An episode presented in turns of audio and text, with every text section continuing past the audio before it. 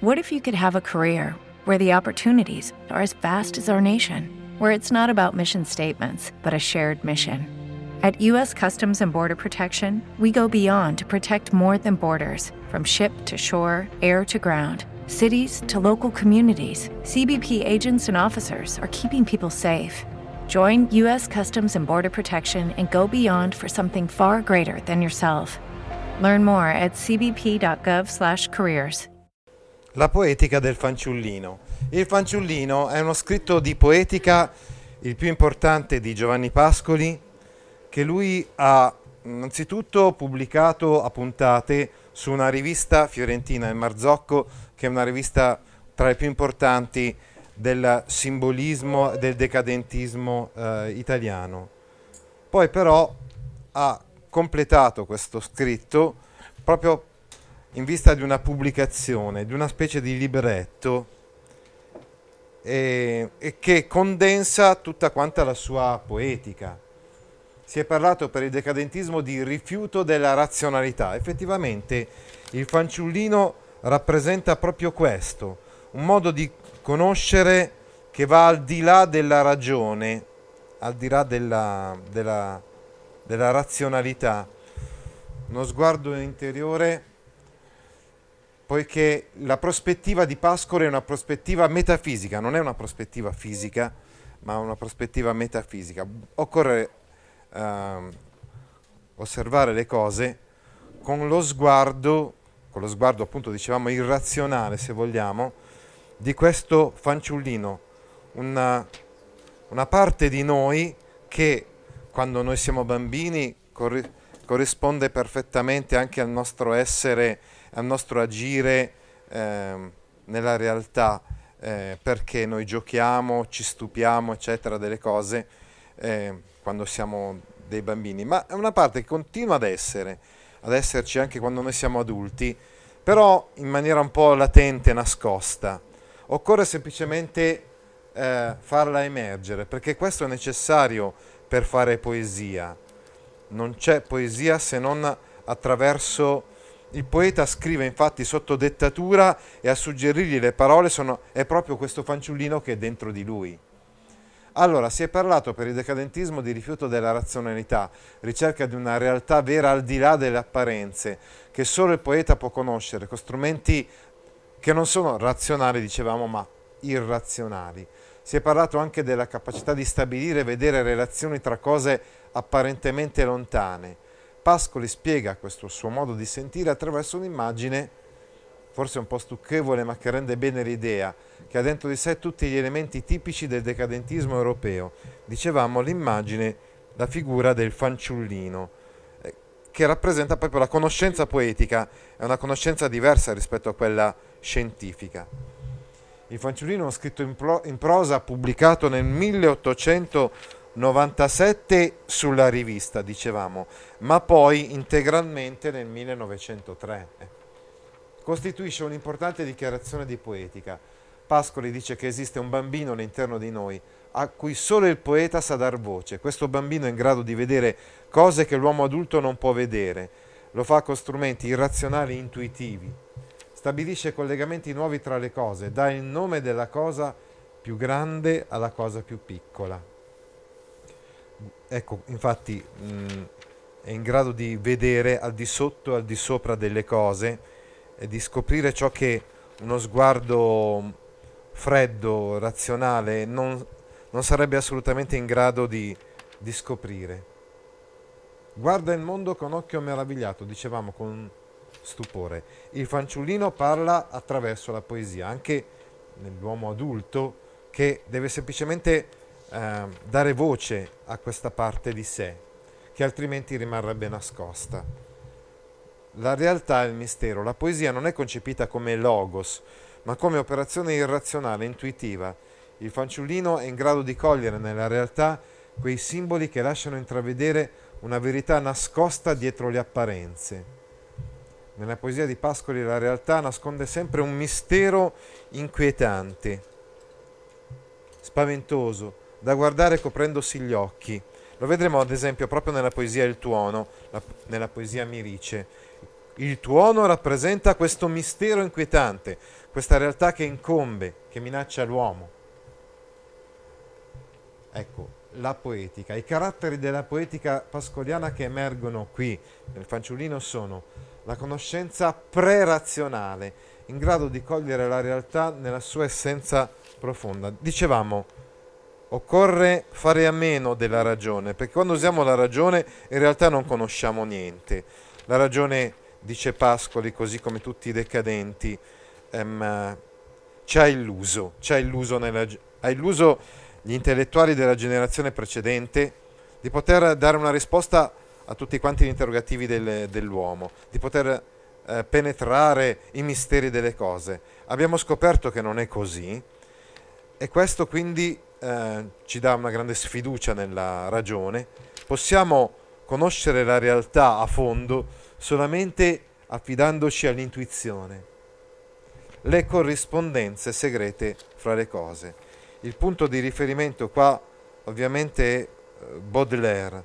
Era infatti Baudelaire nella sua poesia Correspondance eh, che aveva presentato il poeta come un iniziato, Verlaine invece aveva parlato del poeta veggente, voyant, e eh, dicevamo, Baudelaire in quella poesia aveva mostrato come solo il poeta è in grado di ricondurre il, mont- il molteplice a una visione unitaria, dove ogni cosa rimanda continuamente al tutto, in una rete, dicevamo, di corrispondenze. Ecco il simbolismo che nasce, dicevamo, in Francia, ma eh, che diventa, eh, che viene tradotto in Italia appunto soprattutto da Pascoli. Eh, quindi anche Pascoli ricerca questa sintesi suprema, no? questa capacità di trovare la, corrispond- la corrispondenza segreta delle cose, qualcosa di misterioso, insomma, che, eh, che, dicevamo lo sguardo razionale non è assolutamente in grado di cogliere. Il poeta può spingere lo sguardo oltre i limiti consentiti dalla realtà visibile. Ci sono delle cose che si vedono e invece ci sono delle cose che si intuiscono. Solo il fanciullino è in grado di cogliere queste ultime, che sono quelle più profonde per Pascoli. L'ingresso in poesia delle cose piccole e umili. Ecco, anche questa è un, un'altra cosa un po' programmatica nella poesia di, di Pascoli. Um, infatti son, è proprio nelle cose piccole che sono racchiuse le verità più grandi. Non occorre inseguire le verità negli oggetti monumentali, nei paesaggi sublimi, negli eventi spettacolari. Ciò che rende poetica una visione non è l'importanza dell'oggetto, ma la capacità di scoprire una verità profonda in esso. Anzi, ci apparirà tanto più bella e mirabile proprio quella poesia in cui la verità sarà stata colta nella cosa più insignificante. Um, e quindi nelle poesie di Pascoli non troviamo miti, non troviamo eroi, ma troviamo queste piccole cose. E quest- di questo parleremo poi fra poco quando introdurremo la raccolta delle mirice. Ecco, il poeta deve proprio nobilitare la materia umile, eh, cogliere il sublime dal basso. Ecco, questo dicevamo come introduzione alla lettura del fanciullino. Adesso eh, leggeremo un brano tratto dal fanciullino. Pascoli pertanto si distacca dalla poetica tradizionale italiana, in particolar modo quella retorica, politica, ad esempio risorgimentale e romantica, o anche carducciana, e anche da quella coeva, pomposa e altisonante di eh, D'Annunzio, della gran parte della poesia di D'Annunzio. Poi leggeremo anche delle poesie molto belle di D'Annunzio, invece eh, nella raccolta dell'Alcione. Ma è arrivato il momento adesso di andare a prendere proprio il testo del fanciullino che si trova sul vostro libro alla pagina 362.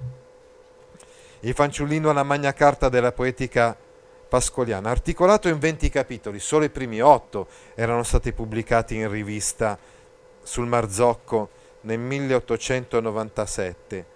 Poi tutti quanti, compresi gli altri 12, nella edizione definitiva del 1903.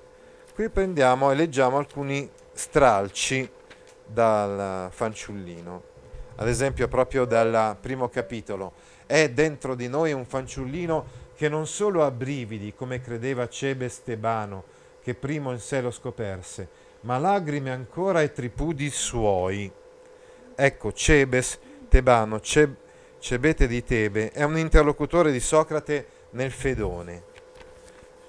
Il procedimento eh, argomentativo di Pascoli in realtà non è così tanto logico. L'unica cosa a cui certe volte fa riferimento è l'autorità, l'autorità adesso vediamo in questo caso di Platone, piuttosto che di mh, mm, Omero, Dante, Virgilio e Orazio, ma non procede in modo logico, proprio perché il, il suo è un procedimento analogico sia in poesia, potremmo dire, sia nello scritto di poetica, appunto del, del fanciullino. Cioè, eh, in realtà ci presenta delle affermazioni eh, senza bisogno che queste affermazioni siano dimostrate razionalmente, proprio perché lui vuole superare, tra virgolette, il, il razionalismo. Quando la nostra età è tuttavia tenera, egli confonde la sua voce con la nostra. Uh, quello che vi stavo spiegando prima, in sostanza. Cioè, quando noi siamo dei bambini e abbiamo pochi anni di vita, effettivamente la voce del fanciullino si confonde con la nostra voce, perché siamo bambini, con la voce di noi bambini. E dei due fanciulli che ruzzano e contendono fra loro. Il fanciullo esterno, tra virgolette, è questo fanciullino che invece è qualcosa di interno, che è dentro di noi, temono, sperano, godono, piangono, si sente un palpito solo, uno strillare e un guaire solo. Non si riesce a percepire in quel caso la distinzione fra una parte e l'altra di noi. Ma quinci noi cresciamo, lui resta piccolo. Noi accendiamo negli occhi un nuovo desiderare ed egli vi tiene fissa la sua antica serena maraviglia. Noi diventiamo adulti in sostanza e abbiamo tutta un'altra serie di pulsioni di, e di tensioni. Ma lui dentro di noi, il fanciullino, rimane sempre lo stesso, è una dimensione permanente dell'uomo, non corrisponde quindi a una fase cronologica della nostra vita, ma è un modo di essere e di interagire col mondo che sopravvive anche quando diventiamo adulti. Rappresenta, dicevamo, se vogliamo, la, sfera, la nostra sfera irrazionale, che non obbedisce al controllo della ragione, e quindi eh, una parte di noi irrazionale anche quando noi diventiamo adulti e così eh, freddi e calcolatori. Rappresenta la parte sentimentale nostra, le gioie, i dolori, i sogni, eh, le paure, anche la fede e gli incanti, quella fede che dicevamo eh, con il positivismo, la filosofia aveva distrutto per tutti quanti gli uomini per Pascoli per i suoi contemporanei, ma che rientra, se vogliamo, in una maniera un po' magica eh, eh, attraverso questa dimensione permanente dell'uomo che è il fanciullino. Noi ingrossiamo e, arru- e arrugginiamo la voce ed egli fa sentire tuttavia sempre il suo tinnulo squillo come di campanello, il quale tintinnio segreto noi non udiamo distinto nell'età giovanile, forse cose, così come nella più matura, perché in quella occupati a litigare per orare la causa della nostra vita, meno badiamo a quell'angolo d'anima donde esso risu- risuona. Ecco, dicevamo, viene eh, una, un modo di operare di, eh, di Pascoli, a, a, dal momento che eh, a, abbiamo detto che non vuole operare per, in modo logico, è quello di eh, formulare enunciati incontestabili, è dentro di noi un fanciullino, oppure operare per immagini, per similitudini, ad esempio la similitudine del campanello, lo squillo come di un campanello, il timbro di voce del fanciullino resta sempre squillante e argentino, acuto e trillante, il tinnulo, anche quando noi diventiamo, uh, diventiamo grandi, diventiamo adulti. Per Pascoli il fanciullino la parte di noi che conserva i caratteri della curiosità, dello stupore rispetto a ogni cosa, propri dell'infanzia. In tutti si fa sentire nell'età infantile, quando confonde la sua voce con la nostra. Una volta cresciuti, distratti dalle vicende della vita, non siamo a nostro malgrado capaci di ascoltare la vocina. Il fanciullino rappresenta la capacità di cogliere l'irrazionale, ciò che c'è di bello e poetico è contenuto in ogni cosa. Egli è l'equivalente del sentimento poetico in generale, del modo di intendere la poesia secondo Pascoli. Ecco, uh, continuando sua, nel suo testo, poi scrive Pascoli, la Edu è l'uomo che ha veduto e perciò sa e anzi talvolta non vede più, è il veggente che fa apparire il suo canto.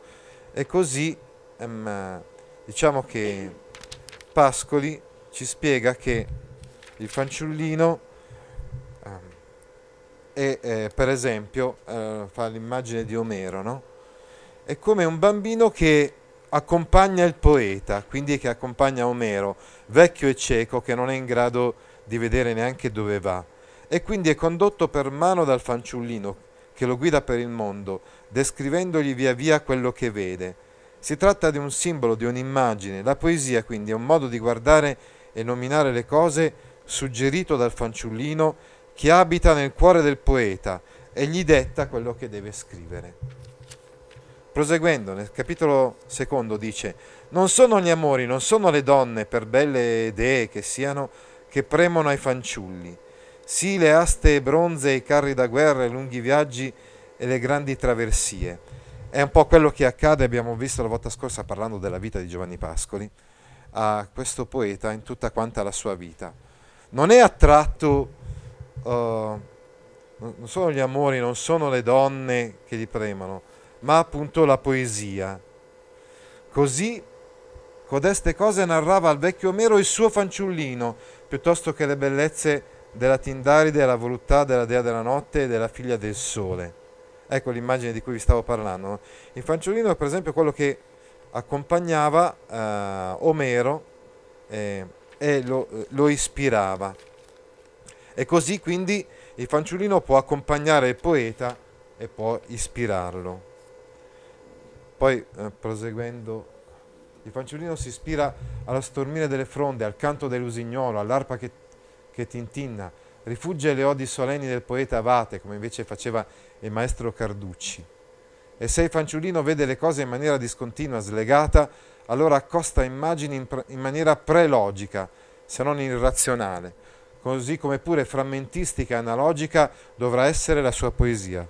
Ecco, dicevamo, questa è una dichiarazione di poetica che poi Pascoli ha realizzato in tutta quanta la sua poesia, che ha proprio queste caratteristiche. È fatta per frammenti, per analogie e non in modo logico.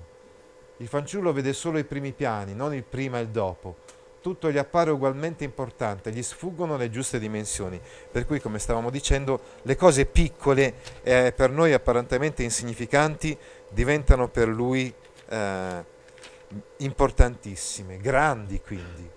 Per questo prevale nella poesia pascoliana una disposizione paratattica che giustappone una dopo l'altra le sequenze senza rielaborarle nel giusto ordine.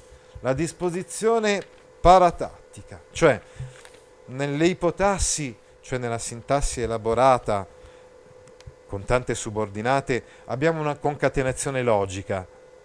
Invece nella paratassi abbiamo una cosa accostata accanto all'altra senza, eh, senza legami logici. Eh, il fanciullo non soffre di complessi di superiorità nei confronti della natura, semmai si immerge in essa, parla con gli animali, parla alle nuvole, si immedesima coi fili d'erba. Le sue parole sono quelle incontaminate della gente semplice di campagna, parlate dialettali, gerghi d'arte, di mestieri, tutto contribuisce a ringiovanire l'espressione poetica. Le facoltà del fanciullino, nella loro primitiva semplicità, permettono un livello di conoscenza superiore rispetto a quello che gli uomini possono raggiungere con i sensi e con la ragione. Pascoli, attuando un rovesciamento del positivismo, crede che la scienza, anziché esaltare l'individuo, l'abbia reso consapevole dei suoi limiti. Insomma, la scienza ha dato solo tanta, uh, tanto disagio e tanta infelicità agli uomini perché li ha resi consapevoli dei suoi limiti. È un po' la stessa cosa, se vogliamo, che diceva anche Leopardi. Però Leopardi era come se dicesse, comunque, a questo punto non posso fare a meno di, quast- di questo arido vero, di questa arida verità. E fa anche della filosofia razionale oggetto di poesia, la inserisce insomma nelle sue poesie, come abbiamo visto con le sue riflessioni sulla natura, ad esempio. No?